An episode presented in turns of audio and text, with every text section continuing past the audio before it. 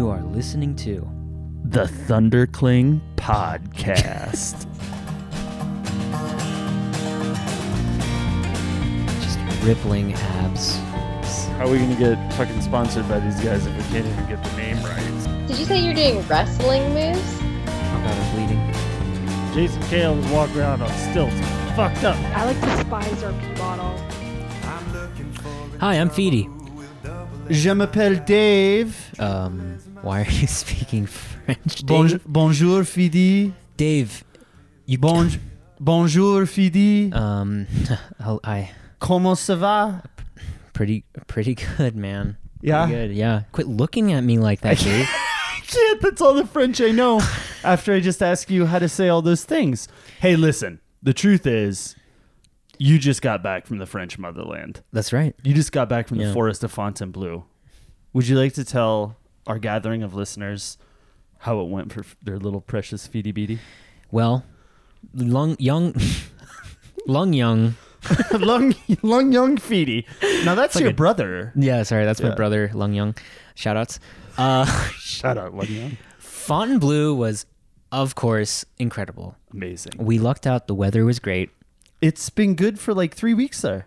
Not I a know. raindrop. It's incredible. Yeah. And the climbing exceeded, if not, like, yeah, just it met my expectations, which were pretty high. Wait I'm a second. Now you said it exceeded, and then you kind of you kind of backtrack there a little bit, and Well, then it's like it met my expectations. My expectations were like, it's gonna be the best fucking climbing, or better fucking be the best climbing I've ever been on, and for the most part, it was. For the most part, it was. for the most part, well, let's let's kind of let's unpack that a little bit. I don't know. It's subjective. Um, Fun Blue is like going to to school and getting. You learn a lot of lessons, Dave. That's what happens in school. Yeah, you learn some you hard things. lessons. Uh, what like, lessons did you learn? You're like, I want to just have fun and hang out with my friends and party, and then you're like, I have to, I have to pay attention and I have to make sure I really study this, and I can't just like walk in here expecting myself to succeed. You're not gonna get an A plus that way.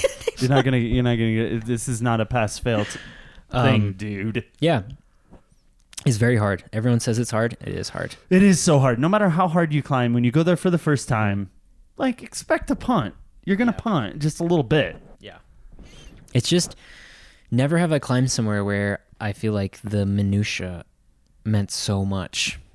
And that's Yeah. how I felt. Yeah. I might be a baby too, but I liked it. I feel like if you could spend a few months in Fontainebleau, you'd come back so much better of a climber. So much more well rounded. Oh my gosh, there. That's the, another thing about Fontainebleau I really really liked was how insanely diverse the features were. Yeah. You go to a climbing area like. Let's try to think of somewhere close by. Like you associate like Hueco tanks with like crimpy roofs, powerful crimp, like lots of crimping, right? Yeah. Fontainebleau, it was like, you sure you have your classic struggle fest mantles, your slopers, but you frequently encounter like this like insane dinos, insane like freak boulders, like movements that you just wouldn't see anywhere else except like a comp climbing comp comp Setting. competition. Yeah. Yeah. So I don't know. I that was fantastic. Um, stuff that did not meet my expectations though. Oh shit. If you if you're a French local, let's go ahead and turn down the volume here for a couple minutes. I kind of expected it- people in Fontainebleau to walk around with a sort of monk-like rev- reverence for the area, being aware that they are surrounded by some of the best boulders, a holy spot, a birthplace. Yes. But then it turns out you go there and then you step into a condom wrapper, and there's toilet paper shoved into tiny little pockets. Yeah. Talking to you, Bas Cuvier, you little f- fucking dirty, Well- you dirty little Cuvier. But but what it, it's like uh no, I don't want to compare like Flagstaff Mountain and Boulder to Font, of course, but it's like you know, Font has a lot of cross pollination of users. so there's a lot so of true. families having like picnics there, college students like chilling out on the weekends. Mm-hmm. Uh, ha- apparently having sex and poop, pooping everywhere. my my friend who let us borrow his pads for the week, he was like, "Oh yeah, like a few weeks ago they caught like 18 people having an orgy in, Whoa. in Bacuvier."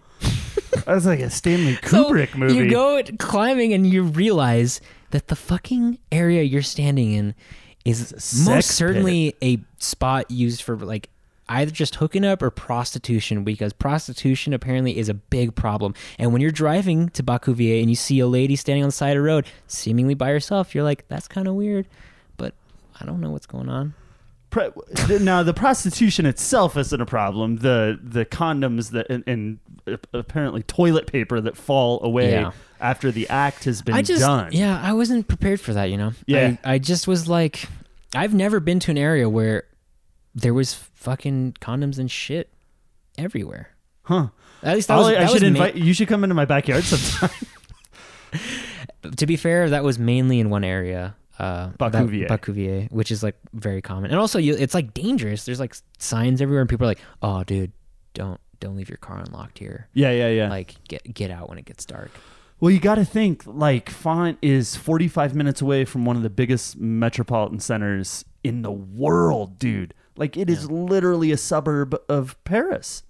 I know that's so true. So You- it's a lot of to forget that. Yeah. Yeah, it's. I mean, especially when you're in the forest, you're like, Paris is a million miles away. Okay, I have a request to listeners or anybody. If you know, like, if there's like a documentary about the history of bouldering in Fontainebleau, please send it my way because that seems so fascinating to me. Like, we went up and did like a v- the first V3 ever put up in the world, Yeah. and it was put up in like 1930s. Wow. Like, what the hell? They were climbing with mountain boots, dude. yeah. That thing was hard. Yeah. um, Chris Schulte has written some cool historical stuff Really? in like rock and ice, I want to say, about the history of France. But we should pump the We brakes. should pump the brakes. Well, that's great. I'm glad you had Yeah. a good trip. Yeah, That we could talk about this for a while. Yeah, And we shouldn't. exactly. We should. We'll we do, should. we'll do it privately. Dave, what did you do this week? Oh, I also did not go to France. No, no, you. Oh. so get- you were no, no, no. You were wa- but you were watching the dogs of your friends who all went to. went, went to France, right? So you guys went to France, and my girlfriend and all of my other friends, literally, all of my other friends. But we sent ever- you like Instagram story videos. Dude. Yeah. it was like you were there, dude. Yeah, we had that you little sent me a lot of We real- brought the cutout. Uh huh. A lot of really nice videos of you guys having fun climbing. Dave, this is fucking awesome. Oh man, totally wish you were here, but it, it's okay because we're having a great time anyway. Um, meanwhile, I was house sitting for people in France and looking after three dogs and a cat. And one of the dog's parents wakes up for work at 4:45. The other dog's parents wakes up for work at 5. So those dogs were awake every morning at 4:30 crawling over me for a week at a time. I'm so goddamn tired. Dave I has. can't- Yeah, Dave looks like a corpse. Thanks, right man. I know. Thanks. So this this intro Good-looking can't corpse. go. yeah. Yeah, let's let's wrap it up, bro. Yeah. So I'm glad you had a great trip. Yeah, I thank you for asking about my really you. fun time here in Denver. I missed you. I missed you too, Feedy. I had dreams about you. Whoa, buddy. Close So my maybe we should hit the rewind button on that. You'd be standing in the corner of the Uh-huh. room, the dark corner. I actually had like this weird dream. Hissing like a cat. I, I had I had sleep paralysis, and all I heard was, "Where are my red shoes?" No. It was really weird. Yeah, we can talk about that later. But That's horrifying, man. Oh my god. who I'm do we have y'all. on? Um, Okay, I'm yeah. just kidding. I know, but I meant to. Oh, wait, are you kidding? Did, did that really happen? Yeah, that did happen. It was That fucking weird. is really scary. Yeah, it was really scary. But I, like I said, we can talk about it later. okay. All right. On the show today, we have uh, one of the, in my opinion, one of the raddest climbers in America for the last 15 years, maybe, Yeah. maybe 12 years that he's kind of been in the national spotlight. Rob Pizem, otherwise known as Piz. this dude is a savage. He He is a savage. once again we interview somebody who just mm, slaps me in the face with like how, realizing how lazy I am. Just what dedication really looks yeah, like. what dedication really looks is like. what he's like the avatar of. Yeah. So he, I mean, he's a top. Sh- he's climbed 514 sport, but what he's more known for, of course, is putting up first ascents crazy first all over the well, really all over the Yeah. world. Mhm. He's got something like 200 first ascents. And desert no town- joke. No joke. No joke. Scary. Um, super. Uh, oh, what do you like? Aesthetic. Yeah, so he always chooses aesthetic routes. but it's always you. You need to take a quiver full of arrows to Correct. do his route. So they are not they're not one trick ponies. super varied. Um, a lot of times in Zion, like he's one of the main first ascensionists in Zion, which is really freaking great. There's not a lot of first ascents to go up there. The other thing is he's a father. Mm-hmm. He's a husband. He is a teacher at an alternative high school Yeah. um, for at-risk youth. He is the head trainer at his gym, God. And he's a professional climber. and he's a professional climber. So this dude puts more into 24 hours than just about any other climber on the planet. And it's crazy. He trains for like only two hours a One- week. Once again, you know, gotta put into perspective when you say you don't have time. Like, is it not having time or not having pa- like yeah, like the passion? yeah. If you li- if you hold your excuses close to your heart, just stop listening to this podcast Yeah, you're- right now. it's 'cause you're gonna- going to be it's gonna really shatter them. You're going to be really bummed. Um, so we have Rob on. He's going to talk about first ascending. He's going to talk talk about how he like cuts up that pie chart of his day. okay. Also, Rob is a really sassy and intense dude, and I like it. He's fucking intense. so like put on your seatbelt. He doesn't He doesn't sugarcoat anything. He doesn't lie. He tells you exactly what's on his mind. And to me, that's refreshing. That's, That's so hard, dude. It's hard. Yeah, I, I appreciate the shit out of that. I need to stop swearing. Why why the shit, man? Why would you appreciate the shit out of it? Is it because it came with shit? Around the buildings all tall and strange. Up the stairs to see Marie down through the dark. Yeah, I remember. I mean, again, I'll be honest. Yeah. I haven't listened to a single podcast I've been in. Yeah, no, I, I haven't. totally I haven't understand listened to. I haven't listened to anyone else's. Po- I don't. I don't listen to them. Yeah. I'll, I'll. I'm happy to chat, and it's not like an ego thing. It's just. I don't have time to listen to a thing. I don't listen to the radio. I don't. I don't hardly get to see TV. Um. So that. That Yeah. that's a good thing, dude. Yeah, I mean, Like- so so when you're training, you're just focused purely on on, for example, just the training, I guess, because a lot Yeah, of people will tune it out and like will have music on or listen to like a podcast. So my philosophy is, oh, well, I had a I had a golf coach because I played high school golf, and he said to me, "You can practice all you want, but if you practice the wrong way, then you're just ingraining bad habits." So he said to me, "Perfect practice makes perfect," and it made sense. Um, so if you practice training with your headphones on in the gym, and then you go out to go climb your route, and you don't have your headphones on, well, you're not training properly. Like so, I guess if you climb climb with your headphones on and focus on the music when you're in the gym. And if you go outside and you have the music playing, then maybe that's what you need to do. But I, I go outside to be alone and to hear the wind blow and the birds chirp. Not listen to No, I don't care. red red jams. no, if, if I don't want my heart rate up, you know, like if I hear some of that, I'll get, you know, moving, I'll get my head bob going and uh, I'll just, my heart and adrenaline will start pumping. And the last thing I want to do is get excited when I'm on a route. I want to be as calm and collected as possible. Yeah, exactly. And that's what like college kids get wrong, Yeah. right? They they study when like they're having a couple beers or something, and then they're ingraining that in their brain. Then they take the test and they're completely like lucid, and they fuck it all up. exactly. I, I might have been a little guilty of that, is why I said that. so you said you played. Uh, I want to. Uh, I want to talk about the early days a little bit because you're talking to two Midwesterners here. You're from Cleveland. We're both from Iowa. Um, I want to talk a little bit about like high school athletics because not a lot of climbers nowadays do anything other than like climb, which is fine. Um, but you were like a hockey player, a golfer, a baseball player. Um, can you talk about the evolution of your sports and then how you found climbing? Because I mean, Cleveland isn't Sure. known for world class climbing. No, it's definitely not. um, yeah, I mean, I was. My dad skated, so I started playing hockey when I was four, and then I didn't stop until I was done with college, and I played year round all the way up through high school, pretty much.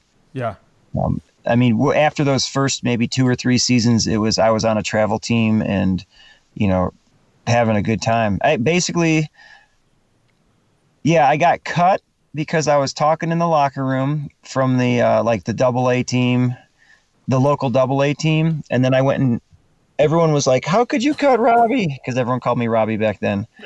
and, um, and I went and tried out for a team called the Cleveland Americans, and it was totally a step above what I was doing, and uh, I learned a lot. You shut up and just work really hard, and uh, we ended up doing really well. And then I played in high school, and uh, you know, hockey was what I wanted to do. Yeah. I wanted I wanted to go to University of Vermont and play for uh, their team. And Oh man. when you're a when you're a little scrawny six foot, you know, 160 guy, and, and you're not the best scorer on the team, and you're not the best hitter on the team, but you know, you're not going to go to college and play hockey for anybody. But you but you did. I, I did. I went and played club. Oh, club hockey. Okay. Yeah, Well, we started the club team at School of Mines and, and had a blast. And I played at the other college I was at too. Hockey's intense too. Like when you're a kid and playing, because you're like on traveling teams. Like Americans will send their 14 year old up to Canada to like go to school to play hockey, right? Yeah, they will. Jesus. They'll put them in the Bruiser League, and if they make it out of that, then they probably do okay. yeah, right. The Bruiser League. So you're you're in uh, you're in Cleveland. You're playing hockey. You're playing golf. Um, talk about how you found climbing. I found climbing. My brother uh, got a construction management degree, and I thought he was just going to move to Colorado to to work and ski because that's what he loved to do is ski. But he stayed in Ohio. It was really odd to me, and um, he ended up working for my dad, who does sheet metal. And one of the guys that worked for my dad, that my brother worked with, was named Joel, and Joel invited him to come, and he was a he was a real climber. He'd drive down to the new every weekend. He'd put up roots. You know, he had been climbing for a long, long time. Nice. And he invited uh, my brother to go climbing at a, a place called Hinckley, right outside Cleveland. And my brother, being the kind brother that he was, he's like, "Hey, you should come with us." And basically, I was hooked after that day. Yeah. It was One a little day. That that day at Hinckley, top roping, they don't even let you lead there. Um, I was terrified and um, just enthralled with the problem solving, and I just liked the act of it. But I didn't want to hang on the rope. I didn't want to swing on the rope. I didn't Yeah. like any of that. Uh, but you know that that came with practice. Yeah, I was gonna say one one thing that's interesting about you saying that you kind of were scared of heights is uh, I was talking with Dave Wall and he he told me that he thought one of your strongest attributes was your ability to just run it out and just do bold uh, leads. And I'm curious, like you you say you developed that skill. How did you go about developing that? That particular skill well, especially as a guy being afraid of heights. Yeah, Right. Well, it's different. Like if you if I'm standing on the top of a house and I look over the edge, I'm gripped. But if I climb up the side of the house, I'm not. That's weird, dude. Have you ever thought, have you ever like tried it's to odd. do some self reflection on that? I don't know what it is. So if I walk to the top of the cliff, I don't want to get to the edge. I Yeah. don't feel comfortable with the edge unless I have a rope on. Yeah. Uh, but if I have a rope on, I feel pretty good. yeah. I guess And you, as far as what Dave said, um, when Dave was training me a long, long time ago, um, I think the best thing I could say is that the fire inside of me was an inferno. yeah, right. I think I know what you mean. and uh, it's certainly not that the fire the inferno is gone it's the inferno is separated into other directions right now just you know you i Yeah. got to be dad so i got to have a big fire in the in the dad zone i got to be husband i got to have a big fire in the husband zone otherwise you fail and then you know you lose and uh, i got to be professional as far as my job so there's big fire there before it was fire between job and fire between climbing and there was absolutely nothing else Well, let's let's. does that make sense Yeah, Oh, totally. That makes 100 percent sense. so i could i could go ahead and i had nothing to lose i can go to work i can go to work with a broken leg who gave a crap Yeah, right. You can't walk the and play with the kids with a broken leg very easily, yeah or go shopping with Jane. You know what I mean? yeah yeah yeah Well, so you came out to um, the School of Mines, and obviously that was when the Inferno really started with climbing. Um, let's talk about those early days because another thing that Wall wanted to ask you about was you you did the van life thing before it was cool. Talk about those two years on the road in your twenties. Like, how did that happen, and how did you make that happen, and then what did you do during those two years? yeah so um there was plenty of folks doing it it just yeah it wasn't popular i guess popular enough just the diehard folks did it Yeah. and um, yeah, so I finished school and I had an engineering gig, and basically, well, not basically, on day one, I said I'm quitting this job in two years from this day, Oh, and, wow. in, and in two years, I quit that job, and uh, Why, did, why did you? Di- why did that disagree with you? Oh, I hate engineering. You got a degree, and your first day on the job, you're like, oh shit, I hate this. Yes, I hated it. I hated it before. Uh, all the all the jobs that I was actually interested were not in uh, a climbing location, so I had to take a job that I didn't give a hoot about, and just know that it was not going to be the end. It was Yeah. not going to be the end of me. And um, I also worked at Bent Gate at the time with the goal of okay, I'm going to do this work. And I'm either going to buy a really cool motorcycle or I'm going to go live on the road for a couple years. Yeah. and uh, I said I can buy a motorcycle anytime. So I saved up everything, and uh, you know I just budgeted it out. I at the time it was uh, what was it, ninety oh 2001 I think. Yeah, Okay. and I budgeted three hundred bucks a month.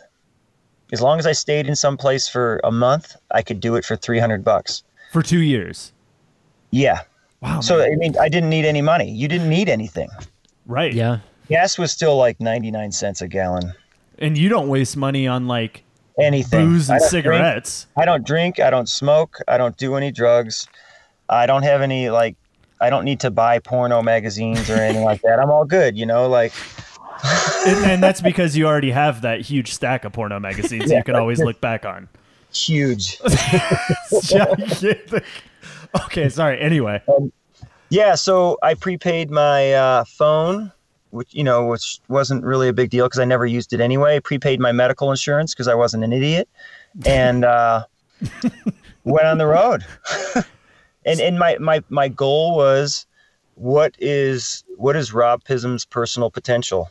Not Yeah. can I become a pro, not become can I get in the magazine, just can I uh, can I achieve what I want to achieve or what I believe I can achieve? And essentially, through that whole process, I I was super systematic about it. I surrounded myself with way better climbers uh, wherever I was at. Yeah. Smart. I never, uh, there was no down day, if you will. You know, I climbed hard for two days, meaning lots and lots of pitches and, and Yeah. trying to solve the problems the right way. And then I take my rest day. I documented my food, what I ate, and then how I performed the day after, or you know, the hours after, or the half hour after. And after two years of that, I knew what to eat, when to eat, how to eat, how long to rest, uh, how to project. And uh, I spent time on big walls. I spent time on single pitch sport routes. I spent time on trad routes. And I just, I came away with, you know, my highest on-site level and a pretty good red point level. You know, for myself, I knew that I wasn't at my max, but uh, I knew that I had done a pretty good job. Dude, you need you need to start talking like a supercomputer when you say that. Like I regimented all of my food. That's crazy. Yeah, I mean, literally, I just I was like, if I'm going to do this, I, I you're not going to reach your best by going at it half-assed. Yeah. Yeah. Well, when you said you said something that struck me, you were like, "I want to see what the full potential of." You spoke in the third person. Rob Yeah. Pizem is. Did you have any idea like what direction you wanted your climbing to go, or were you just like, "I'm going to dip my toe in some bouldering. I'm going to figure out how to trad climb better. I want to sport climb. Like, I, maybe I want to go to the big mountains." Did you have any idea? I mean, you're a young guy at this point. Did you know the direction that you wanted to focus on, or you just wanted to like get your hand in everything? I wanted to uh, increase my red point level on all venues. On vert, on slab, on overhang, on crimps, on jugs, on pockets, on off width. Yeah. And with the intention of being a big wall, big wall guy. Okay, so that was the end goal. Like that's where you Yeah. saw yourself. Yeah, I did not see myself as doing six moves and calling it good. I, I like that you kind of had the, the uh, perspective and ability to kind of also just target. It seems like your weaknesses as well, right? Like you didn't shy away from. Like I know a lot of people were like, "Oh, I hate overhang. I don't do that. I'm on. I'm only a slab climber, but you you would seem like you kind of threw yourself at uh, obstacles. Well, there's there's no big wall in the world that doesn't have slab. There's no big wall in the world that doesn't have off width. There's no big wall in the world that doesn't have you know insert insert the style. Yeah. So you have to be good at it all. So is it something about my question is then I, I I think I know this question, but the answer. But is it something about your personality that can accept failure when you're trying when you're trying to like perfect these skills that you need work at? Is there something in your head that can just like tune out that failure and augment it into something positive? Like wow i failed a little bit less today. I am super psyched. Because a lot of people like Feedy said you know you train your weaknesses. People are grousing about that all the time at the gym, at the crag, whereas you you tackle it in a different way. Yeah, put it this way. My hands are always cold, and that's what I consider warm. My hand Jesus, dude. I Oh. feel like I'm in a cave with a monk. Do you know what I'm saying? So like without without failure is perfectly normal. Yeah.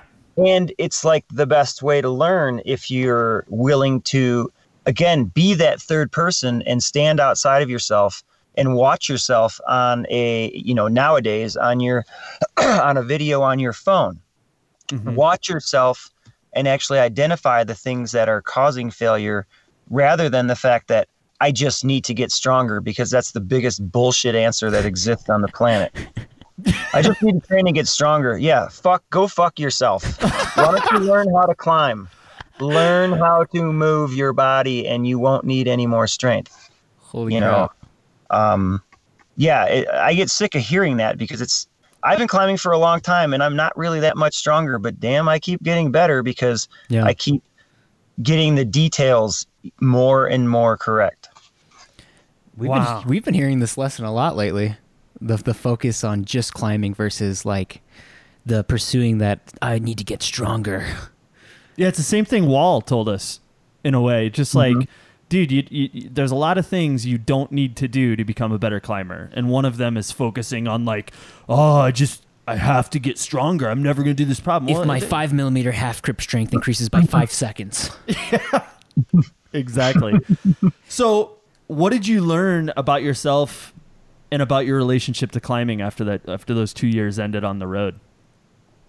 So I was definitely bummed it was over, but at the same time, I wasn't ignorant to the fact that this was going to go on forever. Yeah. You know, I, I realized this was my shot to do it. You know, if I do ever get married in the future, if I do actually have a job that I uh, that doesn't allow me that freedom to to climb, you know, this is the shot. So, I mean, what I learned is I, I, I made every single day the greatest day of my life. And in the end, you know, I said, okay, now I just get to make my weekends and any days off the greatest days of my life. Uh, you know, not that my job wasn't satisfying, but, you know, as far as my non career related greatest day of my life. Yeah. damn. What did you, as a guy who like, uh, I'm I'm not gonna harp on this one more time after this, but as a guy who doesn't drink and doesn't smoke, and you're out there in the early 2000s when like climbing is kind of exploding, especially on the bouldering front, it's becoming more of a mainstream sport. But you have a lot of dudes who like their rest days are like taking a toke and drinking some beer. Did you ever feel like you were an outlier in that tribe, or did were you just told didn't even care? Uh, I didn't hang out with that tribe. That Yeah. tribe didn't exist. That's the tribe of like dreams. That's like watching a movie college party. I've been to college parties in the movies, and none, or sorry, in college, and I never saw anything like what I see in the movies. okay. So, I mean, I think that perception that everybody's getting stoned and everybody's just boozing. Yeah, people have beer at the end of the day. Uh, but the people that I hung out with, that was not their goal. Their Yeah. goal was climbing well the next day, and they did understand the concept of getting wasted doesn't help you. Yeah, right. So I, I just, like I said, I chose to climb with people that were way better than me, and I watched and I learned, and we talked about, you know, solving problems uh, on the rock, and then we solved them, and or we tried our best to solve them, and and we knew that we knew that eating was a big factor. We knew that cardio, uh, not getting your heart rate up on a route, was a factor. We knew that. You, endurance was endurance and power was power, and and mixing the two was a different game. Uh, so, like I said, I I removed the um, how do I say it in a nice way? I remove whatever you want to say The bullshit. from my from my life. yeah. They're not there. They're not there. Yeah, I get it, man. That's something And- you've and- carried through your your entire life. Yeah, like I mean, I know I did the interview with Kalous however long ago, and I talked about the list. Yeah. Um, you're off the list before you're on the list. If I see you behaving in a particular way, you're off the list because I know I know the rest of you yeah. by just those simple behaviors. Uh, and I'll give you a quick story. Someone I had a partner uh, fall down a flight of stairs, and um, they canceled on me. And I was like, "That's fair enough. It was icy, and I I saw the picture of your knee. It's the size of a water bottle. Like that's acceptable. Yeah. Or sorry, the size of a watermelon." And um, so somebody sent me a suggestion. Why don't you contact so and so? They're on the road right now and they're not far from you and they'd totally be awesome. So I called them up and, or sorry, I texted them and then you know what the response I got was? What? You know what? It's going to be really hard to meet up with you because uh, that night before is a special event. And I was like, I get it. If you want to sleep in, we're not climbing together. And that was the end. I'll never climb with that person because I know their priorities are not climbing. They're they're the enjoyment of whatever and staying up late. And that's not I, that doesn't fit into my life, so I'm not even going to bother. Yeah. Yeah, I listened to that interview, and I was just like Kalous said. I, I I was thinking to myself like, I wonder if I could make the list. I don't I don't fucking know, man. It seems pretty pretty tough. I don't know if I'd make it. I made the gym list with you Yeah. back in the day, but Yeah, yeah, no worries, no problem. Dave, you might still be on the list. I might be on the You list might on still. the list. Dave, you're not off the list. We're just living in different Yeah. places now. that's right. Okay, as long as I'm not off the list, there's you're telling me there's a chance. Yeah, separated by time and space. Telling me there's a chance. Yes. exactly. So, Rob, you spend two years living every day to the fullest, having a blast climbing, and you know you hate engineering. So, at what point did you settle on becoming a teacher? so you know during that journey i was also using it as my soul searching like what am i going to do uh, you know what am i going to do? How am i going to pay the bills the rest of my life? Because this isn't sustainable. It's awesome. And, and, and it was right for me uh, but it's not sustainable. And, and you're not contributing to, to society. Uh, you're not helping anyone other than yourself. And i think that's super lame. Uh, and you know when i look back at my past my college past, even in my high school past, I was a guy who always organized what was going on. I was always in, you know, getting people to do things or learn things that they didn't know.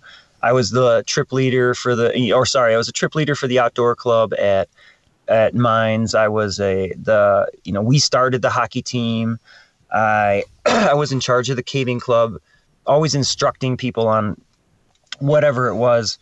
And uh, I was like, you know what? I think I'm a teacher. And uh, so on my rest days, and I don't know, I mean, I think I've said it before, but on my rest days, I would just go to the library and read. I'd go to the teaching book section and just read on education and how to be a teacher and how to lesson plan and and how to maintain a classroom and uh, and so by the time I finished my road trip, I had enlisted at Metro State for a teaching license because I was trying to either decide whether I should go emergency license and just try to get a job uh, without it, or just do it the right way and have a license at the end of a year. Right. And uh, I opted to do, you know, go to school and just do it that way to guarantee a license. And uh, when I was in that program, I was taking like a triple class load or something, and uh, it was a joke. I was like, I already read all this. I already did all this, you know, on my rest days. So, so it was really easy to go through the program Damn. really quickly, and uh, and then it already matched my personality as far as explaining things uh, that sometimes people don't get in a, in a in a way that they're like, oh, I get that, and uh, Yeah. that's that's what I decided to do. Wow, that was a perfectly Rob Pizem story right there. Like, this fucking class is a waste of time. I Yeah, did this on my rest waste of my days. time. Yeah, I I bought all my classes. I mean, it was a waste, but you know, I got my degree, and that was that. Um, So if you don't mind, I want to keep talking about it. This doesn't have to be all about climbing. I'm I'm interested in your teaching Sure. a bit. You're you work in an alternative high school, like an R five school Yeah. in Junction. So you're work are you working with adjudicated youth or at risk youth? all. I work just imagine high high needs, whatever the high need is. Joe, I'll give you an example Okay. of, of the breadth of who I work with. Okay. I work on with learners who don't fit into the regular in high school. I fit it. I, I work with um, kids that have been to jail for stealing, for drugs, for um, life threatening. I've worked with kids who have killed people. I, I work with young moms, you know, 16 year old girls with kids. I work with former drug drug addicts. I work with kids who have no parents who are homeless. I work with kids who have extreme depression or anxiety. I've had I work with kids who have attempted suicide. I work with kids who have been beaten, who've had uh, their families ripped out from them. I have I work with every kid who every kid is um, has been exposed to at least three to five traumatic, major traumatic life events Yeah. that that have altered their perception on life, that have altered their confidence, that have altered their uh, perception of what is possible, that have, uh, yeah, everything. I That, uh, that- that's my student body. Damn. I do you know when you were in Denver, do you know uh, Ridgeway Academy, that adjudicated youth alternative high school in Denver? If it was a DPS school, I'm not familiar with it. Okay, I don't know what it was. I was a counselor there, so all the kids were adjudicated in some way: uh, ar- arsonists, rapists, Yeah. um, murderers. So I lasted in that school as a counselor for just under a year, and it was the hardest job. And I mean, just frankly, like the worst job I've ever had in my life. Like heartbreaking, and you're never at, rarely respected in any way. There's a lot of manipulation going on. However, mm-hmm. some people can do those jobs and excel. You're one of those people. Why does why does teaching at a school like that speak to you? So this goes back to why I hate engineering. it always does. Um, engineering in my eyes based on my schooling and based on my work was you have a set of parameters that can all be measured numerically. And whatever the problem is you just put in the numbers until you get the number you want. You get the safety factor you want essentially. Mhm. and it's easy. It's mindless. You don't need me to do it. You just plug it into it you know. You just have have anyone have someone on the street put that information in a computer and it gives the data. Um, i like real problems. Yeah. Okay. and and and um, that's not to say so I don't necessarily like teaching because I like kids. I like teaching because these are real problems that change on a day to day basis, uh, and that my solution isn't necessarily the one solution that makes it work. You know, I need a new solution every single day and with every single kid Yeah. for every single situation, and I don't win every time. I don't win hardly half the time, but I like trying. And I like trying to get them into a position where they can be happy and, and, and have a goal and learn that it's possible to have a goal and learn that it's possible not only to have a goal, but to figure out how the steps to get there and achieve it. So that- that's why I like teaching. It doesn't matter what subject. It's about giving those kids who have, in their eyes, no hope of a better life than the, the one that they're experiencing or the one that they have experienced and and to give them that opportunity that's what i like so i like i like real challenges and in engineering in my at least the engineering i was doing was not much of a challenge Well, as someone who was, you said, was concerned with giving back to society, I feel like you really hit the nail on the head. you, you did it. Good job, dude. Do you understand too what you just said? Like, I, and first of all, I admire it, Yeah, that's and it like having worked in that environment, it takes a special person to do that. So I admire what you're doing. But switching it back to climbing, do you understand how like what exactly what you just said over the last two minutes dovetails like perfectly with first ascending in like the desert? oh yeah That's Yeah, it's crazy. great. It's your Great problem. personality. yeah it's it's someone asked me actually not too long ago um why i like to do that and it's it's all about the problem you know i i don't do a first descent to be the first as far as like number one i do it to be the person who figures it out and puts the work into it Uh huh. so I don't. Yes, it's nice to be like first descent of whatever by you know Pizem, but it's more about the journey. It's less about the uh, and the journey and about the problem solving, and then obviously me overcoming the the problems physically and mentally. But it's it's it's just it's about that. So going and repeating routes is is just super boring. It's it's more just about repeating routes is just to find out if I can climb that grade Yeah. Yeah. uh, but establishing routes is about figuring it out and putting the work in and spending those hours on the wall and hand drilling if you're in a national park or power drilling if you're not in a national park or figuring out the places and, and you know what the placements and all that good stuff and where's the best belay and how does this line really need to look you know what's going to make it fun Yeah. I'd like to dig into that a little bit. Like, what does it take for a potential route to capture your attention and lead you to walk away from like your dozen other projects that you've already scoped out? Like, what is that special line that consumes you? What does it take for that to kind of consume your one weekend a month sometimes that you get? yeah sometimes it's timing oh, yeah, right. you're like, well, I can work on this this time of the year, you know, for example, or I could, um, you know, so middle of summer it blows hiking anywhere, right? Because it's hot. Yeah. so I'm going to work on single pitch things that are closer. But when this, when on the shoulder seasons, like end of winter, just beginning of spring, I'll go ahead and, and hang on a big wall all day with a big jacket on and freeze my butt off because it's way better than sweating your butt off Yeah, right. you don't need so much water in the winter. Um, yeah, so a big part of it is timing, and then there's a certain energy level you need to have to finish to start something and then finish something, and you don't have that all year long.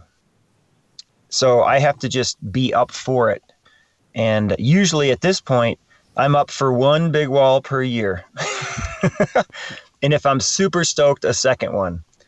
Uh, and if you know everything if there if the time permits and the weather permits. But literally i try to do one per year.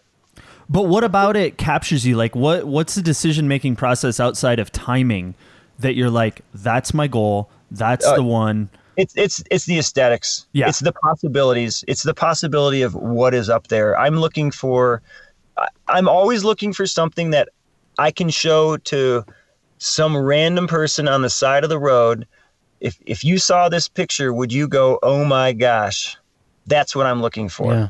I like variety.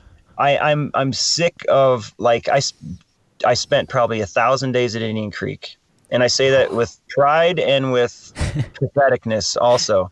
Like it's pathetic to spend that much time there because you're climbing, you're doing the same move over and over, and I hate that. But you've got to be able to do it to climb a big wall. Yeah. Right. So like I, I logged my hours. I'll never go there again. You know what I mean? I just don't care about it because I have the skill. You know what I, I learned and, and refined the skill by going there and just pounding out routes. Uh, so, You make it sound like a miserable experience, just a pound it- it- grinding away. but but that's how you get your skill for all those the sizes you need to work.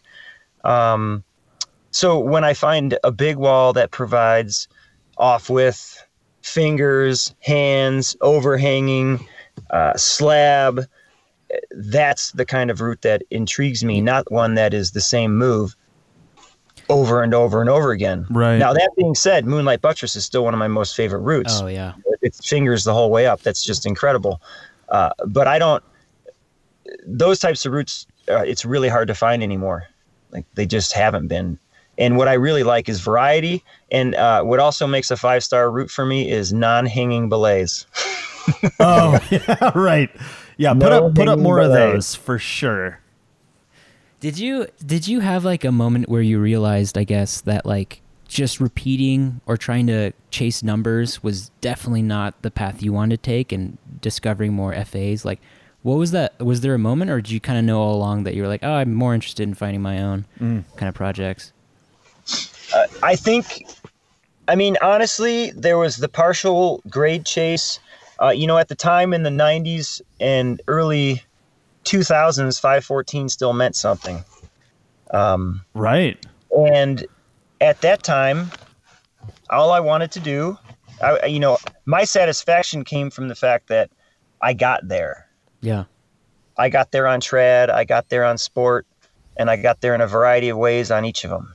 Mhm. And once I reached it, uh, I think a lot of people are like, well, I got A, now I'm going to get B. Now I got B, now I'm going to get C. Yeah.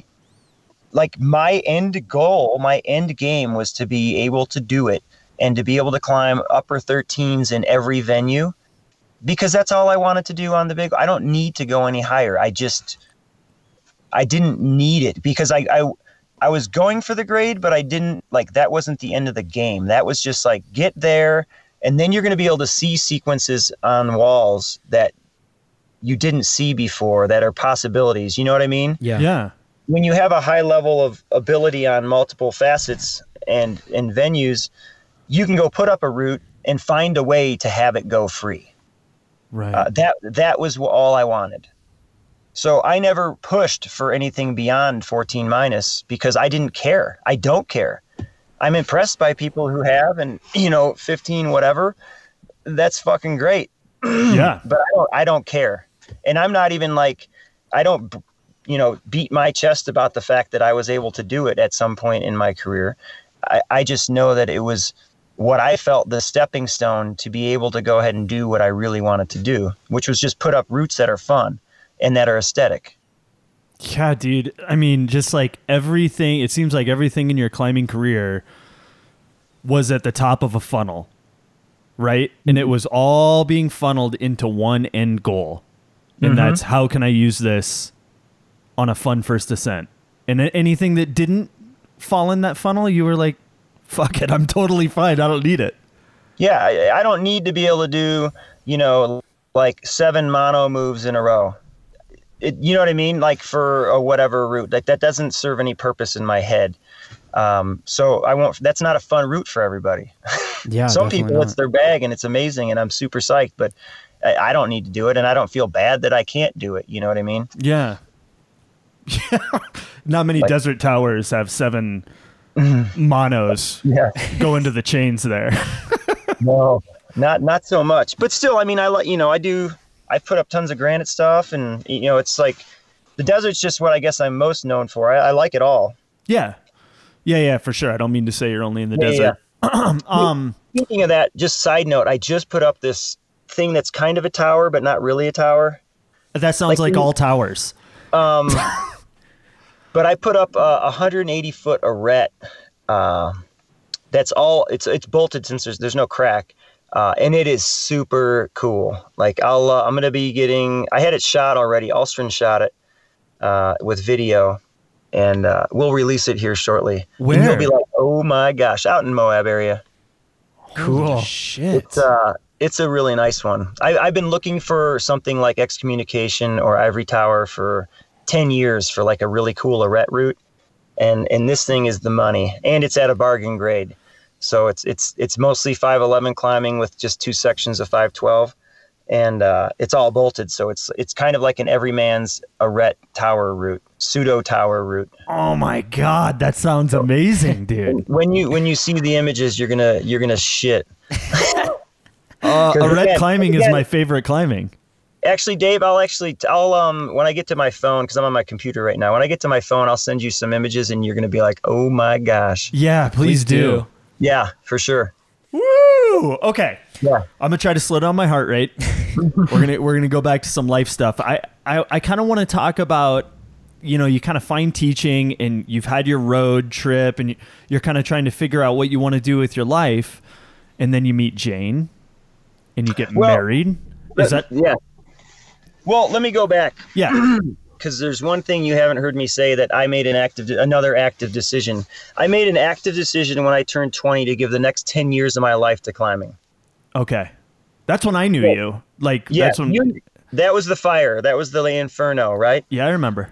Um, and literally, there was going to be nothing that would prevent me from going climbing every weekend and every every vacation and every day after work to train or to be on the rock.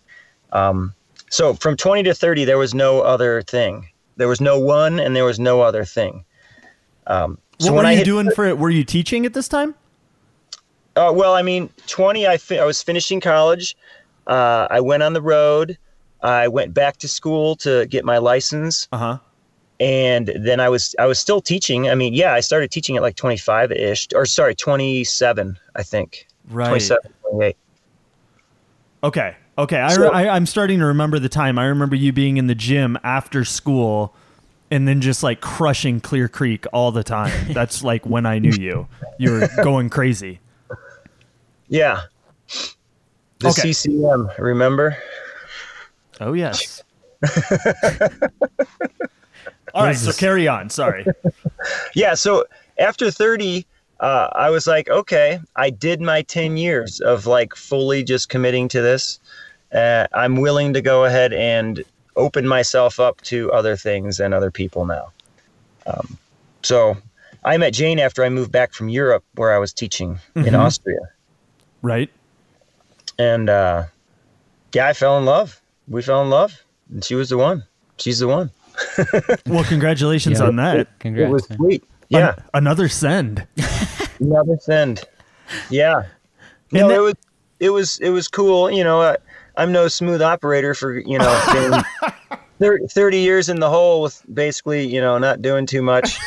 And um, What a lucky gal. yeah, exactly. But you know, it took it took me multiple weeks to to to say hi to her and you know all that good stuff and Yeah. that, sounds about right. Um, pretty slow. Well, shit, I was gonna ask you, like, how did your life Like, in in what ways did it change? But it seems like at thirty, you were, you knew it was gonna change, and you were ready for it to change. Just because you're ready for it to change doesn't make it easy, but yes. Okay. Okay. okay. so, how did things change after you guys got married? And and you had Rowan first. I, is that right? Yeah, Rowan's the older. Okay, so how um I mean, at this point you're a sponsored climber, you're a professional athlete. Uh you obviously have to dedicate all that time to your passion and your sport and this like side career of climbing. Um how did things change, man? How did how did you manage it? How did you handle it? uh, you know, knowing that I was going to back off from uh, you know 150% down to 75%. percent In my mind, I knew it would. You know, that's what I had to do. Or, but it it was hard. You know, I- I'll be honest. It I felt like I didn't climb anymore. Yeah.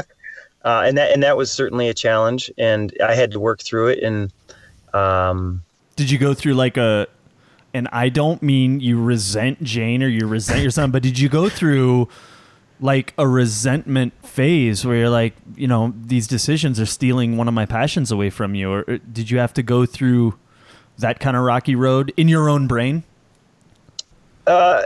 it wasn't it wasn't resent. It was just like this is what i want. I want to uh, have a life partner. I want to uh, have a family. And in order to do it as a professional athlete on top of it it's just it's hard. And you have to just accept the fact that you have less time here's another analogy for you. Have you ever had a project that required perfect temps uh, no moisture you know and you could you you were you're able to make the time to go ahead and be there on that day or those two hours of the day? Yes. okay that's gone. Right, right, right, right. eliminate that project from your life. Uh, and i had to just learn how to re reshape my dreams and goals that were climbing related does that make sense Yeah. Yeah, so you're saying So that the act of walking away was like a learned process for you. for sure and and you have to at least for me i had to say okay i'd like to project that or or try to open that up as a route but that just doesn't fit into the program Yeah. And I'm okay with that, even though I'd like to. And it's like it's right there, and no one's going to do it because they're too lazy. Uh,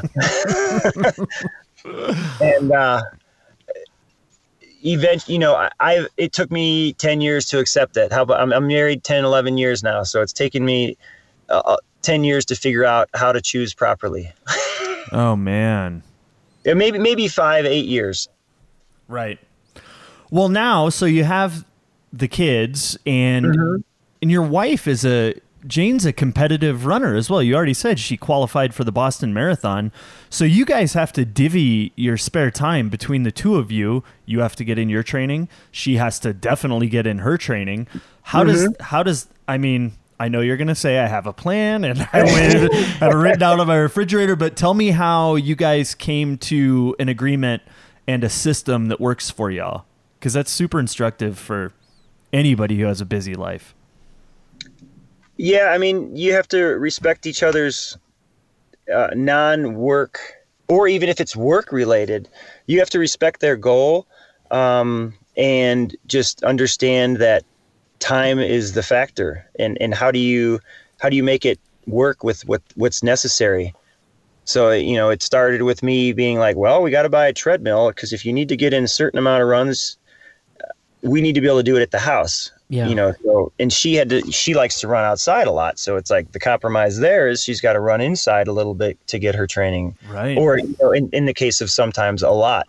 Um, mine, you know for me my training you saw me i was in there monday tuesday wednesday thursday for three to four hours. Yeah.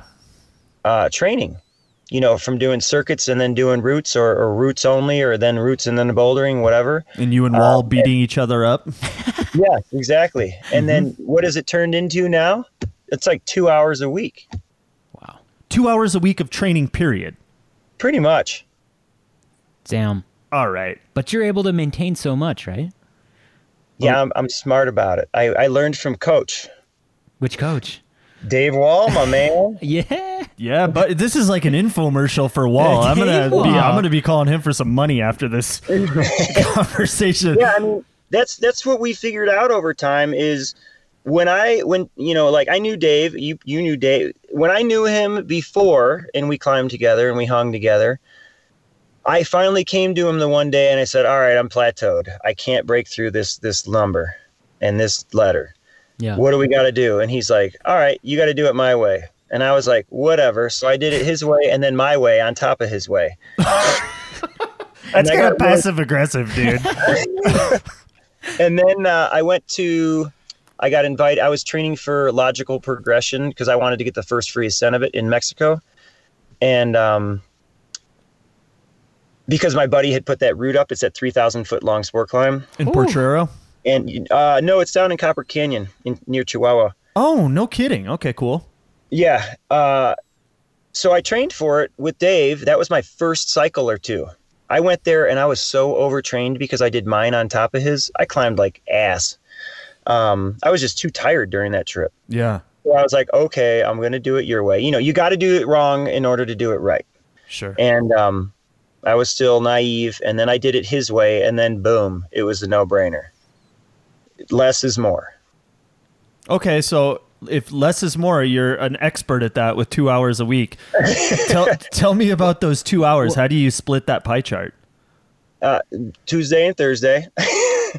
well, let sorry, let me make I'll clarify. It's more like it's more like three. Oh, you fucking sandbagger, dude. No, That's I- how you no, stay I- so 'cause I strong. Tuesday I do um, 30 minutes of circuit training and 30 minutes of climbing specific and 1 hour of routes in the gym. Okay. And then Thursday I do 30 minutes of circuit training and 30 minutes of climbing specific. And if I'm lucky, I get a treadwall session, Mm-hmm. unless someone asks me to do a fucking podcast on Thursday night when I'm sick of treadwall. I I don't I if the if that's aimed at us, sir. Hey, this is climbing specific right. training, Rob. yeah, and dude. then uh, and then I did uh, sorry, and then I would only do 40 minutes on the treadwall, but that's not as regular as I would like it to be. you have one at home? Of course, Wow. Jane's got the tre- uh, treadmill. You got the treadwall. Makes sense. exactly. Hey, it probably helps too that your your friends and climbing partner is uh, Mike Anderson of the Yes. of the Rock Climbers ma- uh, training manual, which is Yeah. uh, which emphasizes having like the ability to create training regimens for like small windows of time, right? Right. Mm-hmm. Were you were you one of the guinea pigs, or uh, or, or how were you involved with that kind of training? Uh, so this is this is an interesting thing. Mike and his brother Mark were doing their thing at the same time that uh, Dave and I were basically helping evolve his business. Uh, I was the guinea pig for Dave, Yeah. um, and we, you know, he came up with all the stuff, and we started testing and blah blah blah, and uh, and then trying to, you know, build those weaknesses. And I think, you know, Mike and his brother are both engineers, very analytical, very prescribed, and uh, this is just something that they did their whole their whole life. Mm-hmm. Sim, I guess, similarly to me, but times a thousand. Jesus. So Mike would do his thing, and I would do my thing with Dave, and we both perform the same. Mm-hmm. Uh, and then we, you know, we go establish those big walls together, and we both, we would both have our strengths and weaknesses. Like Yeah. maybe he would get certain pitch to lead, and I'd be able to follow it, and vice versa. Um, and I'd have a certain pitch that he wasn't as good at. But in the end, we were both able to, you know, if we played chess, we'd tie. Mhm. Um, and then Mike really wanted to just reach his personal potential and just was like, all right, I have to specialize and specialize in this way. And boom, he climbed, you know, some of the hardest grades in the States. Yeah. And same, thing- same thing with Mark. And it was just awesome to, awesome to watch. Um, it was really cool. Oh, that's badass. I I have a training question that you told me many years ago, and I'm gonna see if you remember this. You wrote on your blog, I mean, maybe a decade ago, maybe a little less, that you met Tommy Caldwell in Mexico, Uh-huh. and how that meeting like changed your climbing life or your perspective. For I was- sure. I remember was, that. Yeah, can you share that story? Because I don't remember it. Sure. Uh, essentially, I was at 99. I went to Kurt Smith's for the 99 2000 uh, Potrero party. I mean, not so much for the party, but just to go to Potrero because he made it sound so awesome. Yeah, And um, the infamous I party. I, yes, the infamous party. I rolled down there, uh, took a, I think I took a cabin from Monterrey Airport, and they dropped me off at Kurt's place. Went and had dinner with Kurt, and then uh, proceeded to burn through four pairs of shoes in a month because I climbed so many routes there. Holy crap! And uh, at the end of my trip, when I was just about out of my shoes, I uh, Tommy and his dad came in, and they came down for you know just to go climb. And he was like, "Oh," his dad was like, "This is the first time we're not together as a family for for Christmas." And I was like, "Whoa, that's kind of you know that's kind of neat, kind of you know you, you'd think that." People are together during Christmas or whatever, Yeah. or that he just travels all the time and he's never home. And um, you know, he was a quiet guy then. I think he's probably still pretty similar. I haven't, I don't get to talk to him too much anymore. And uh, his, I, I asked, he, I didn't really talk to Tommy too much. I got to ride in the van with him. We went to a place called the Cool Gato, Culo de Gato, the the cat's ass, I think it's called. And I watched him on site, some 13 plus or 14. I was like, wow, this guy's the real deal. Not that I, you know, not that I didn't know he was the real deal, but when you see the real deal, you're like, whoa. Yeah, for Um, sure. And uh, I, just talked to his dad a bunch, and I said, you know, what did, how did he get so good? He's like, I trained him. Uh, and he talked to, about some of the things he did, and I was it it climbing was a recreational sport that I was passionate about at the time. It wasn't a sport. Mm. Okay. And when I talked to Mike about it, you know, Tommy's dad, he reminded me that this is a sport. And if you want to if you want to excel at this, you train. And I was I just thought about my hockey experience. I don't know how many times, how many hours I I stood in the, my backyard shooting hockey pucks at the back of my house off a piece of metal. Forehand, backhand, wrist shots, slap shots, snap shots over and over and over. You know, I don't know how many times I pitched into a tarp in my backyard over and over. You know, it's like you don't get better because you just recreationally try it That's exactly right. you get better when you take what you need to do and you refine the heck out of it until you don't even have to think it just happens Um, and when I when I you know talked to Mike that trip in '99, it was just like, oh, okay, that's easy. And that's when it all clicked for you. That's when that's when yeah, that's when I actually was like, okay, you have to go to the gym. You know, yeah, this can be Because I- I- scientific as well as leisurely. Like I can have fun and also train my ass off. Like learn to get better. right? Wow, that's awesome. It's funny how simple stuff like like that, seemingly simple stuff like that, can like trigger like, oh yeah, like I didn't even think of it that way, and I don't mm-hmm. know. Well, it's just like you know, pilots. What do they do? They watch the birds. Where where's the air flowing? You know, watch the gliding birds. Watch the clouds. That's what tells you what's going on. You know, you have to open up your mind and be willing to just again. I, I said this: look in from the outside and see what you're missing or what you're doing right. Yeah, you're often missing. I mean, it's um, it's ironic, but you're often missing the simplest shit possible. Uh, especially because guess what? You got to get stronger, dude. You're just too weak. Yeah, dude. And I also got. to I'm not tall enough either, so I just need Yeah. to grow a couple more inches. Then I'll be strong as Sharma. yep. All right, so let's talk about something we talked about on the phone here. Um, I'm, we're not going to keep you too long because I know you got to hit the sack. But That's- um, yeah, I'll live. okay, so uh, you got a little sponsorship news. What what happened with Arcteryx? Oh, I mean, I I got dropped this year, which is you know I'm not mad or spiteful. It's just a- after 12 years of somehow um, staying in the game, and from their perspective, it, it's just kind of it's it's my first big change. You know, I'm still I still have my other sponsors, which is totally cool, and I'm super psyched on um, Camp and Sterling and Scarpa Mm-hmm. and Jubo, but um, and Treadwall. I mean, I work with Treadwall. That's why I have one. Um, Hell yeah.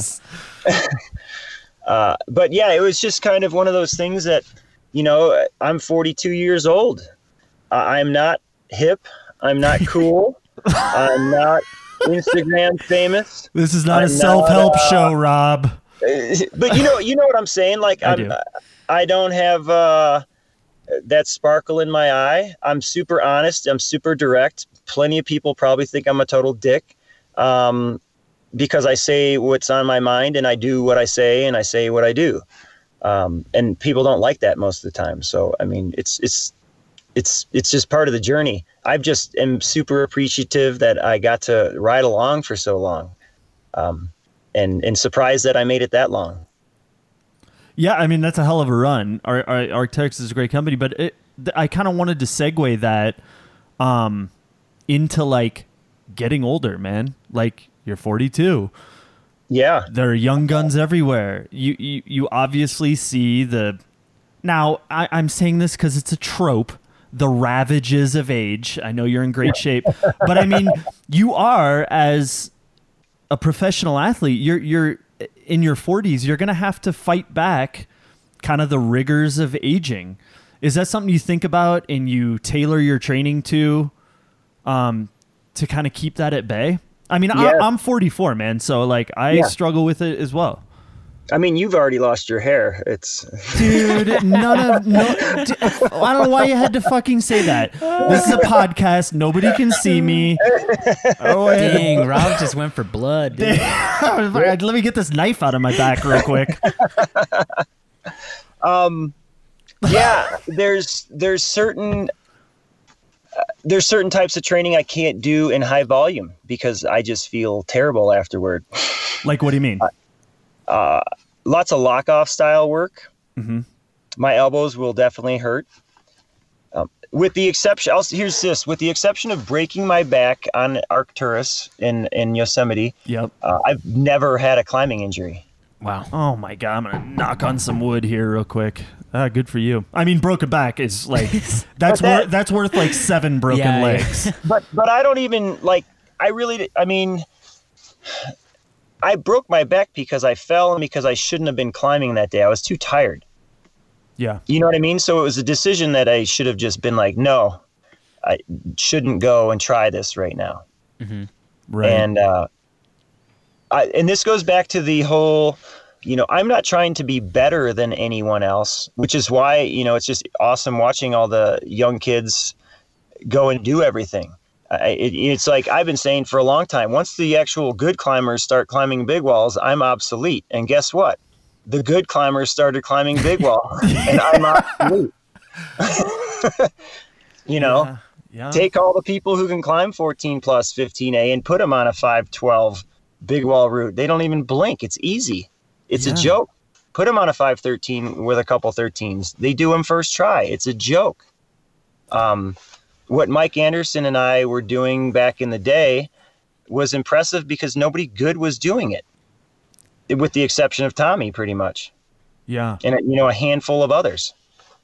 You know, you had the Hubers, Yep. but you didn't have regular Joe Schmo doing it, or at least they weren't. You know, there was obviously the small population of folks doing it, but um, for whatever reason, we ended up getting press for doing it. Hey, I, I, I think there's some credit due to you guys for having the vision. You know, I feel like a lot of people are pretty satisfied following the chasing grades, but you guys were doing something a little unorthodox, and I think that's that deserves a little bit of a little bit of credit. Fuck yeah, it does. yeah, exactly. But you know what I'm saying? Like people, people will go and do two of our routes in a day. Both Today. points are valid.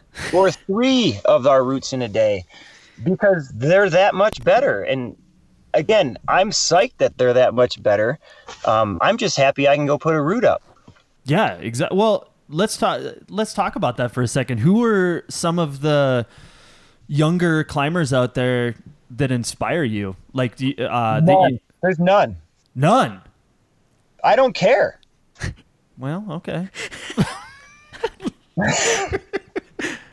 I don't read the magazine anymore. I don't like follow anyone because I'm like, wow, what are they doing? You know, like I'm friends with the wide boys, so I follow them because they're goofy. Yeah, and right. they're fun. Like they're fun people, um, and they they're just out there to have a good time and try hard. And they're super specific about what they want to do, very similar to me. yes. But like, there's no ego in those dudes. Um, there's no like, again, beating their chest about how awesome they are. They're just out there trying hard and having a good time. Um, so yeah, I don't, I don't, like i i just don't care. Like, no, I totally get it. You just it's not a part of your life. Is like following climbing news. and and I'll tell you like who who's been my like person who I've tried to emulate. I would always say it's like Tommy as far as you know he was awesome sport climber. Again, I'm not as awesome as him. I'm awesome as I wanted to get. Uh, you know what I mean? Yeah. Sandstone, granite, all venues. Uh, you know, I haven't delved into the alpine uh, too much, just tiny, tiny bits. I've ice climbed a bit, but you know, I don't. Again, I don't care about it, so I'm not trying to be a master of it. Um, but yeah, like just his performance across the board is what I went for. I was like, I want to be across the board, an all-around rock climber. I don't want to be a one-trick pony. Hey, I had that written down in my notes. Is it Rob doesn't want to be a one trick pony? It's somewhere in those notes I'm looking at right now. Um, so, uh, what is what's in the future? Like, what what are some of your goals? Like, e- entering into the 50s, you know, the rest of your 40s. What are some of your, the projects that you're like makes you salivate? I haven't found uh, them yet. Right. Okay. Th- just the thought of having the time to put into one. So if I say I get two weeks over the summer, what am I going to do? Well, I'm not going to go out of the country anymore because I don't have Arcteryx paying for it. All right, so that makes me say, where can I go in the United States to establish a big wall that I want to go?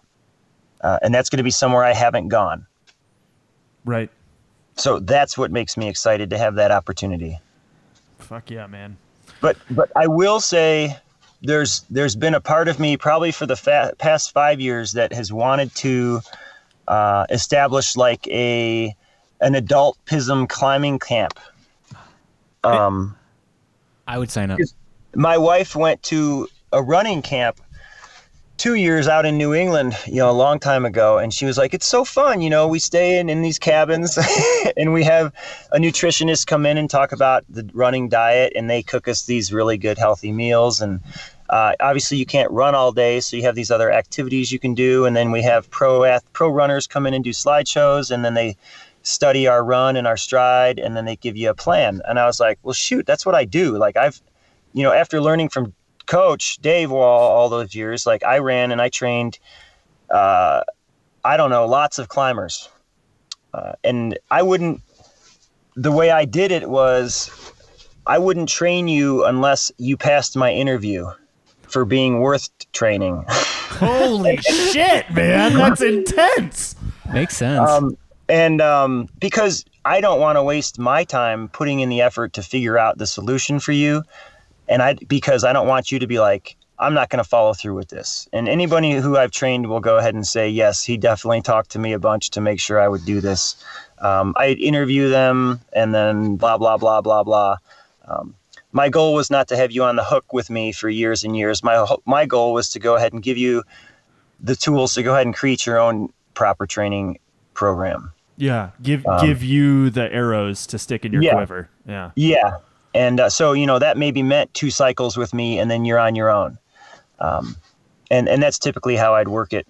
And uh, yeah, that was uh, that that's that's fun. I liked doing that, but I don't have time for it anymore. People ask me to train them all the time. I'm like, I don't have time. I'm sorry. Aren't you still training at the gym though in uh, Grand Junction? You're the head, like Yeah, head, head trainer. I'm the I'm the head trainer there, but I don't create programs for anyone anymore. like specifically. Yes, I run I run training classes that I write. Uh, oftentimes, those mesh with my particular project.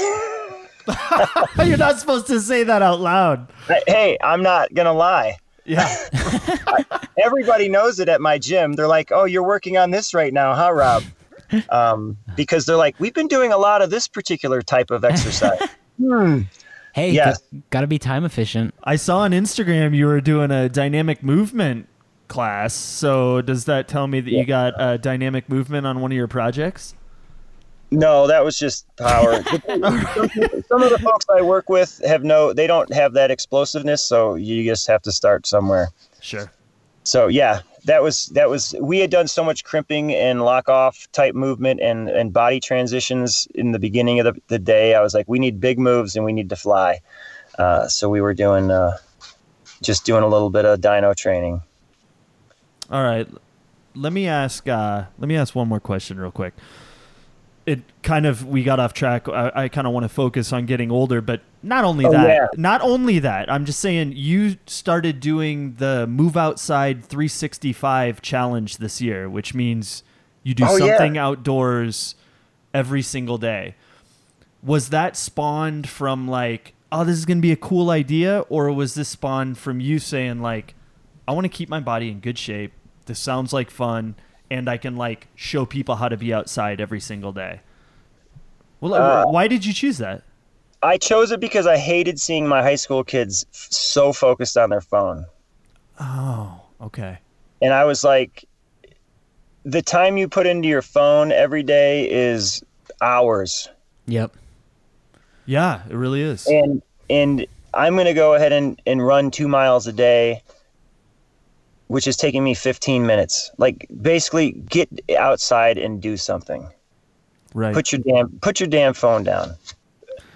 And um, that that's what it stemmed by. And then after I started, uh, I basically, you know, I was, and then I got dropped by Arcteryx, and it was like, well, I'm not going to Europe this summer uh, to go climb in the Dolomites, which is my favorite thing other than Zion.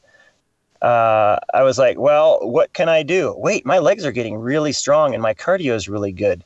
So I will, uh, as long as the snow melts, I will try a giant link up of mountains, uh, of untrailed connecting peaks this summer. How's that sound? oh, sounds fucking great, man. it, it will be heinous and it's going to be one of those like as fast as possible type things so uh, i have a giant objective uh, i have a partner already lined up i have another partner who'll probably join in uh, and uh, yeah it's going to be terrible But memorable for sure. yes very memorable the pain is memorable It sounds right up your alley, dude. yeah suffering Well, you were talking about your kids. Uh, so, do your students do they kind of know who you are and what you are? Every once in a while someone looks up on the internet and they're like hey Rob, hey mr Pizem you're on the internet I'm like, yeah, that's great. No, they, they don't really know, and I don't No. tell them. I don't care. Yeah. No, but I mean, kids always. You're a fit guy, and so I'm sure they like look you up. I mean, uh, every kid today looks up their teachers, and I, I- when they see you, like, holy shit, our teacher is a professional climber. I was wondering if you had any feedback from these guys, and like if you can leverage that into like ho- fostering their dreams and things like that. You know? Yeah, I mean, I'll I'll use it as far as goal setting and achieving. You know, I've I've set lots of goals and I've been pretty successful over my life of, of achieving things. I don't achieve everything I try, um, but yeah, I can go ahead and, and talk about the fact that here I got here because of those steps. But I, I don't ever kind of hit them over the head with a hammer, you know, and say I'm I made it. So you got to do what I say. It's more like if I give them little tidbits and they find reasons to respect me, uh, then when they hear that I am a pro athlete, they respect me even more, type of things, you know. Yeah. So through my professionalism, through my care, through my being on time, through my being prepared, through my uh, you know trying to be innovative and caring for them, uh, respect me for those things, and then on top, you know, it's like, yeah, I'm not only a teacher uh, you know, someone will go ahead and ask me what I did over the weekend. I'll say I did this, and then I'll show them pictures. They'll be like, "You're insane," you know, or yeah, yeah. something like that. And I'm like, "Oh no, this is just what I do. You know, this is what I like to do. It's like reading a book or going in skateboarding or whatever you like to do." Yeah. Yeah, anytime you can humanize yourself to a kid, especially troubled when you're a teacher, because oftentimes times those kids look at you like an automaton, right? Like it's only a teacher; they don't have any life outside. I mean, it, they're kids; Yeah. that's what they think. So it's it's. I'm sure it's a nice little asset to be like, man, you guys can be whatever you want. You can have different jobs. You can excel and then still go to a day job. I, I just think it's a great tool to like inspire your kids. To me. Sure. No, it, it like I said, it, it's just I don't just hammer them with it. If when someone finds out, we talk about it. You you But- don't say, "You fucking know who I am, buddy. Do you know who I am?" You know what I've Yes. done? All right, Do you know- brother. Do you know, like 15 years ago, I put up an R-rated route. They're like, They're like, I don't know what you're talking. Is that? Is I'm, they're like, is that sex? Is that sex on the wall? Does it have to do with your stack of porno magazines under your desk, Mister Pizem? Um. All right, dude. Yeah. We're gonna let you go. We'll let you go to sleep. I gotta go to sleep too. Um. But man, so nice to talk to you again after all these years. For sure. I know I'll be in uh, Denver in July, July 14th. Oh, right Oh. on. Let's go climbing. At Waterworld on the 13th. Sick. Oh. Okay. Scoping out the cafes. Got to take the kids to the Waterworld, and Hell then yeah. uh, there's some. Uh, I don't know. There's some podcast my kids want to see. Oh, really? It's called. Uh, my wife. I, I don't know what it is. I haven't heard it. My wife plays it for him. It's called like Wow Pop Up or something like that. Oh, Oh, cool. awesome, man. I don't know if you've ever heard it. Have you heard of it? Yeah, me neither. But it's like this this thing for creative and kid. I don't I don't know. It's something about kids and science and being creative, and they have all these activities and fun things you're supposed to be able to do while they're doing the podcast. Or I don't know. Uh, but we're gonna go check it out. Cool, dude. Maybe it's you can catch cool. your first Rockies game too. I have seen a Rockies game, but yeah, maybe if there's one that weekend, we might be able to get one. Dave Yeah. needs someone to go with him. Yeah, no, Yeah. nobody likes baseball that I know. It's hard to sit down that long. oh, you're insane. It's perfectly acceptable and normal to sit down that long for numerous games every single day. I will say when right before we moved to the western slope, that was when the Rockies were really good 10, 11 years ago. Yeah, like 2000 when they made the World Series around 07 and Yeah, we Yeah. saw the game that got him into the World Series. no, the yeah, right, right in the Rocky Stadium because it was literally my wife lived in the apartments right across the street. that was the Matt Holliday slide where he like ripped up his chin. I was sitting far away, but I'm sure that happened. Yes, It, it did. Trust me, it did. It's seared into my baseball memory. actually, Um, I'll tell you, it was that game that I realized I needed glasses because I couldn't read the scoreboard from the Uh-oh. other side of the stadium. so fucking That must have funny been a weird that game. That's your takeaway from that amazing game. You're like, you know, the, the, the most important thing I realized from that game is I need to go to the optometrist. Jesus Christ. All right, dude. Well, um, thanks for sitting down with us, man. Yeah, it was nice to meet Yeah, you, Yeah, no Rob. worries. Yeah, and when you when you get to Denver, just uh, give me a call, dude. I'd love to see you. For sure. And send me those pictures of that erect. Oh, I'll, I'll send them to you right now. awesome. And then you're going to be like, what? And I'm going to say, yeah, this is for real. What? All right, I want some coordinates too. Yeah. Oh, yeah, I'll give you, I'll send you the topo. All right. Cool. And Feedy, good to meet you. Yeah, good to meet you, Rob. Thank you so much. Yeah, have a good one. Thanks, buddy. Get to sleep. I'd probably lean left, cause social injustice don't get my respect now. Some say my heart. Well, what am I supposed to out of my do with my excuses? Dave. What, what? Listen, th- they are the tool, Dave, do you With- want to be on the list or not? dude. I'm not off the list right now. And if you keep talking about your goddamn excuses, Oh, yeah. you'll be off, dude. Well, I, Rob's I gonna listen to this podcast and he'd be like, I'm listening, and R- Dave's literally telling me he doesn't care enough about climbing, so he's off the list. That's all I'm hearing right now. Yeah, but if he said that to me, I, I have an excuse ready for that. Rob, no, no, no, you can't take me off the list because Listen, listen, dude, my I do- was. my dog ate my motivation. I don't. That's good. Thanks, bro. Holy shit. Yeah, it's kind of meta. I don't know. If anything, dude, it makes me. It gives me some juice. I need. Ju- I. f- I think some people have a reserve or a tank of motivation that is more efficient, fuel efficient, or like self replenishing. I just gotta keep putting stuff in there for me. I run out real quick. Yeah, And this, this is, is- like pure too, distilled, like High, passion, high octane. high octane, Yeah. distilled, low viscosity. Climbing oil is coursing through his intense, I know about to rupture veins. they're so close to rupturing. I know, Rob. Stay Rob, with us. yeah. We love you. Um. Anyway, thank you so much to Rob Pizem for coming on the show. That was That was uh, so cool. kind of a wake up call.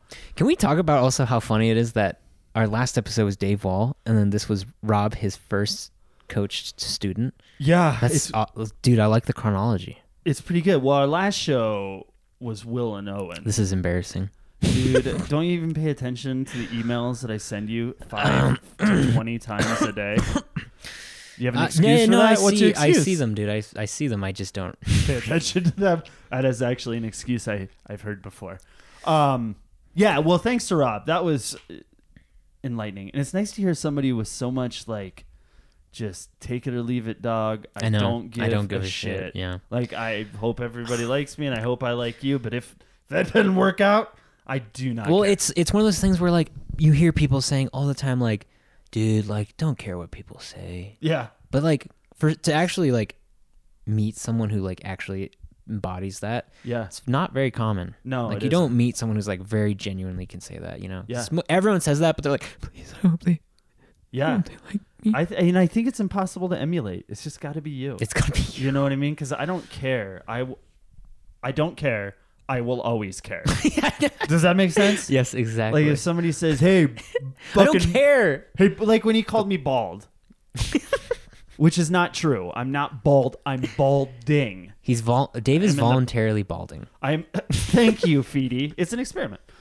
Um, and that really hurt my feelings. And now I can't stop thinking Dude, about Rob- it. We know Rob's- he's. We know he's not going to listen to He's this. So. he like that was one of the funnier moments of that interview because he just thr he like grabbed your you by your your scalp because you're bald don't team up. Don't do it, dude. and he chucked you under the bus, dude. Up first, though, he opened his big fat left-handed mitt and smacked me across my man yep, face. gave you a little. and, then, he- threw me under then- the bus. Yeah, it was incredible. Yeah, like Rob, a- thank you for doing that. Rob said he wasn't going to listen to this. I know. So we can say whatever We're we want. say whatever we want.